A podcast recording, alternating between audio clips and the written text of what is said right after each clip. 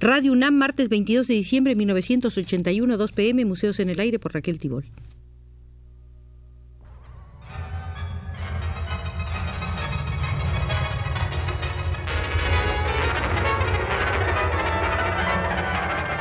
Museos en el Aire.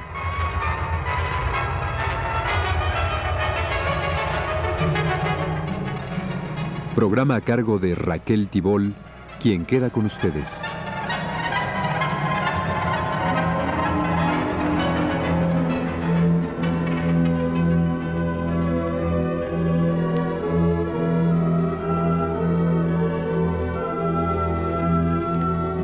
La presentación en el Palacio de Bellas Artes de la colección de dibujos anatómicos de Leonardo da Vinci, he considerado oportuno invitar a los oyentes de Radio Universidad a visitar el aéreo Museo de las Ideas Estéticas de esta inmensa personalidad del Renacimiento italiano.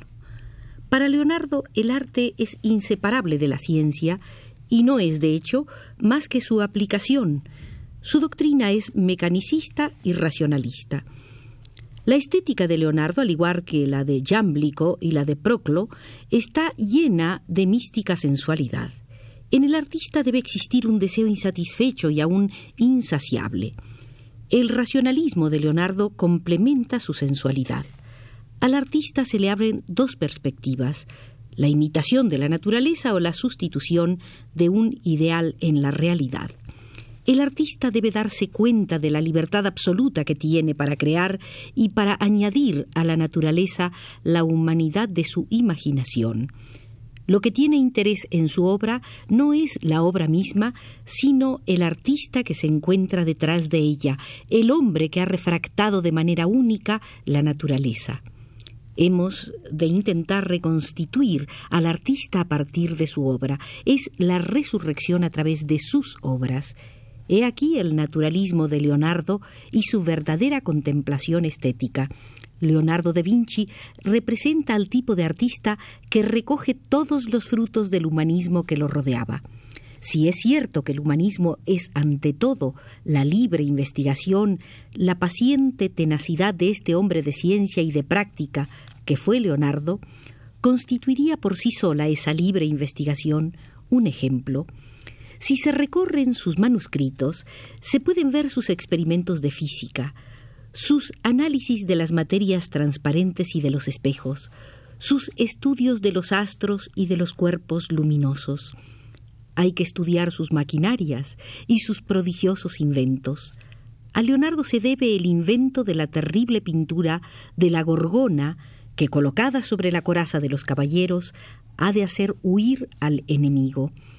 Es Leonardo quien construye el joven león mecánico que se detiene y se abre frente al rey Francisco I de Francia para dejar escapar un ramo de flores de lis.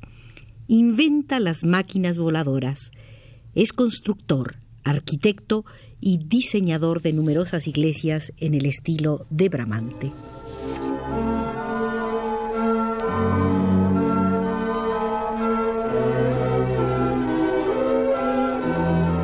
Es el inventor de muchas mezclas químicas audaces y de muchas recetas durables o efímeras, de mezclas de pastas coloridas y de soportes que hacen que cuadros enteros se desbaraten articuladamente como su batalla de Angiari. Leonardo fue un espíritu que investigaba libremente. Es la suya la figura del hombre universal. Sin embargo, si el humanismo es, más allá del hombre, el retorno a las fuentes históricas del hombre, a ese tipo de hombre que nos ha legado la sabiduría antigua, Leonardo es un humanista en un sentido más estricto. Imbuido desde su juventud del ambiente florentino, su lugar está entre los amigos de Marsilio Ficino y de Lorenzo el Magnífico, de tal modo que por contagio o impregnación se le puede considerar como el primer platónico de su tiempo. Su arte es de mago y de taumaturgo, actúa por magnetismo y fascinación. Como para rendir homenaje a Florencia la Platónica, su arte se expande a lo largo de 35 años entre el primer renacimiento de Florencia y el segundo renacimiento, el de los clásicos. El primer renacimiento, aún muy primitivo, habitaba en un primer universo plástico. Era un mundo lleno de ingenuidad, de fresco encanto que se esparcía en prados cubiertos de flores, en el esmalte de los jardines y bosquecillos verdes.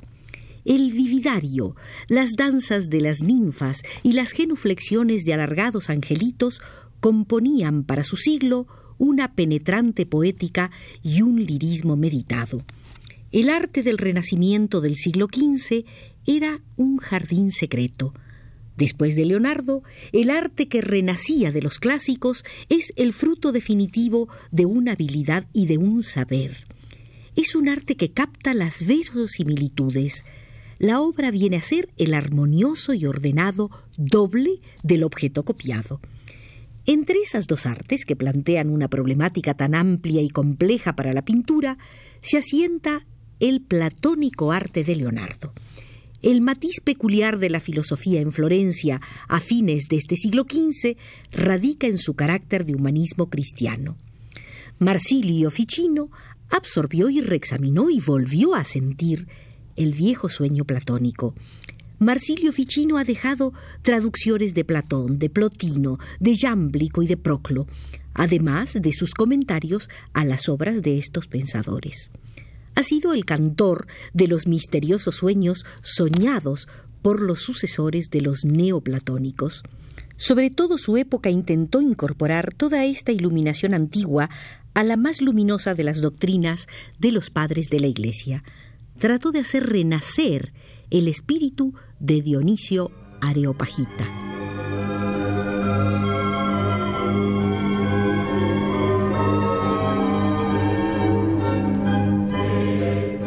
Tradujo en imágenes ese sueño de todos sus amigos, los humanistas de su tiempo. Consideremos un instante el misterioso cuadro del San Juan Bautista que se encuentra en el Museo del Louvre. Hay mil maneras de captar la iconografía de un santo. Aquí, en Leonardo, tan compenetrado de este humanismo platónico, San Juan Bautista se numbra como si fuese un hermoso efebo, el bello andrógino de los antiguos, cuyo hombro cubierto de tanta luz acumulada se asemeja extrañamente a un hombro femenino. Emerge de la sombra y vuelve a ella a través de acentos de brillante claridad, parecidos a los resplandores de bronce. Pero abramos asimismo el cuarto Evangelio, tan caro a todos los platónicos de Florencia, y releamos ese texto sincrético donde los escritos herméticos y una filosofía de la luz vienen a fundirse tan extrañamente en el texto sagrado. Versículo por versículo, en la descripción de San Juan Bautista, volvemos a descubrir la pintura de Leonardo. Hubo un hombre enviado de Dios, el cual se llamaba Juan. Este vino por testimonio, para que diese testimonio de la luz, a fin de que todos creyesen por él. No era él la luz, sino para que diese testimonio de la luz. Aquella luz verdadera que alumbra a todo hombre venía a este mundo.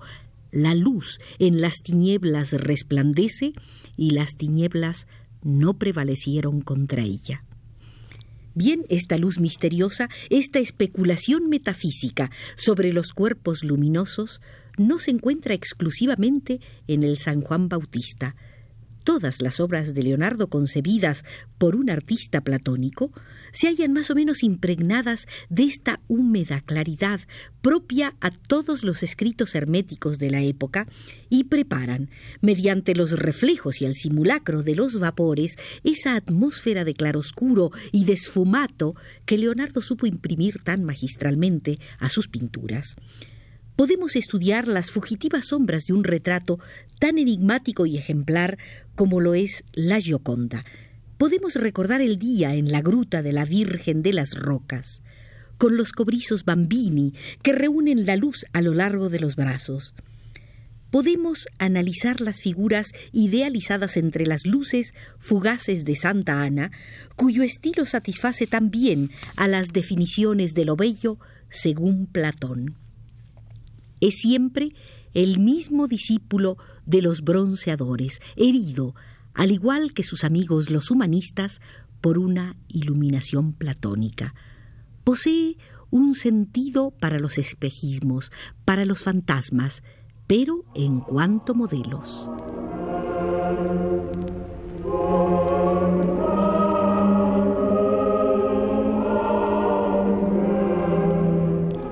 Arte es una magia y se asemeja a la sofística que describe Platón.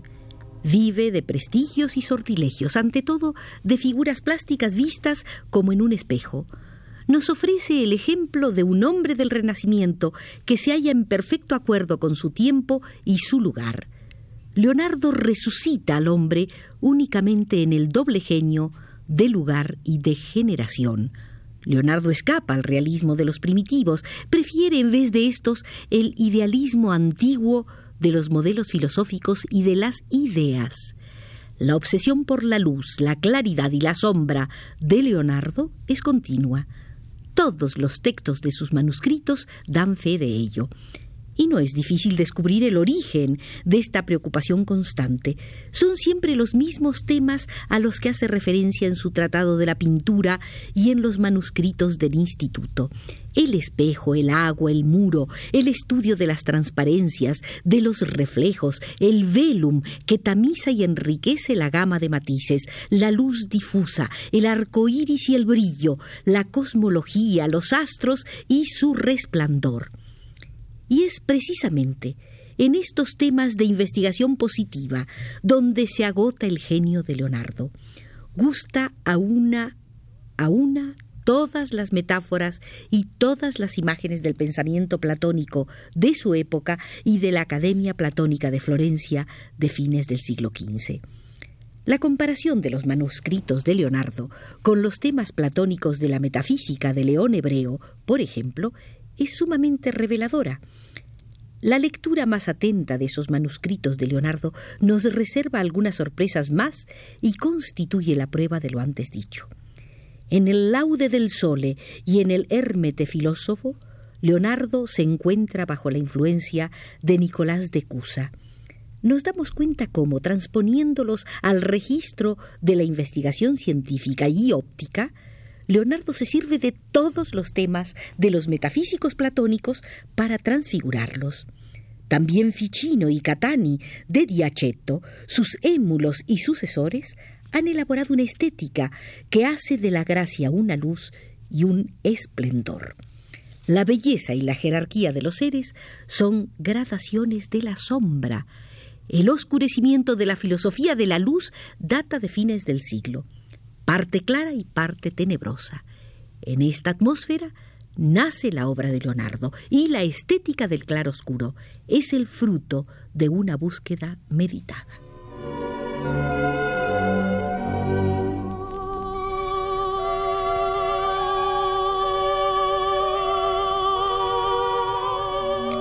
En El Sofista de Platón, obra editada por Alopa en Florencia en 1496, con un comentario de Ficino, hay un pasaje que puede tomarse como primera aparición del tema del agua, del espejo y de toda esa ilusión de imágenes y reflejos en el agua que alimentará el pensamiento neoplatónico, particularmente el de Florencia en el 480.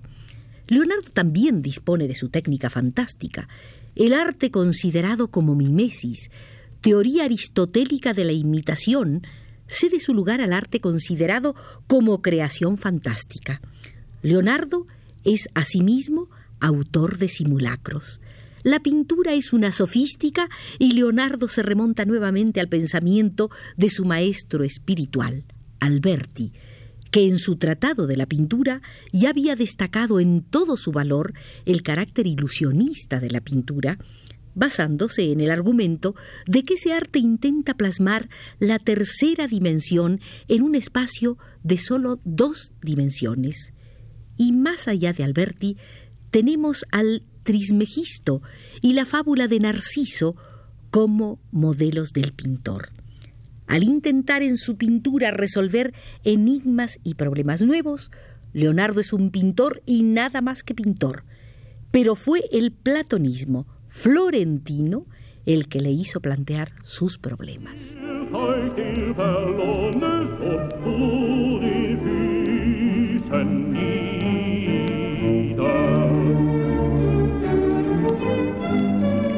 Pertrechados con este repaso de la estética de Leonardo da Vinci, seguramente podremos disfrutar, ustedes y yo y todos nosotros, más de los dibujos de Leonardo prestados al Instituto Nacional de Bellas Artes por la Reina de Gran Bretaña.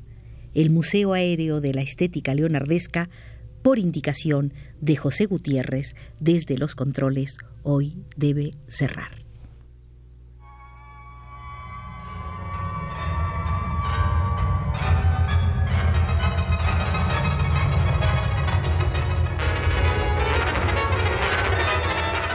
Este fue Museos en el Aire.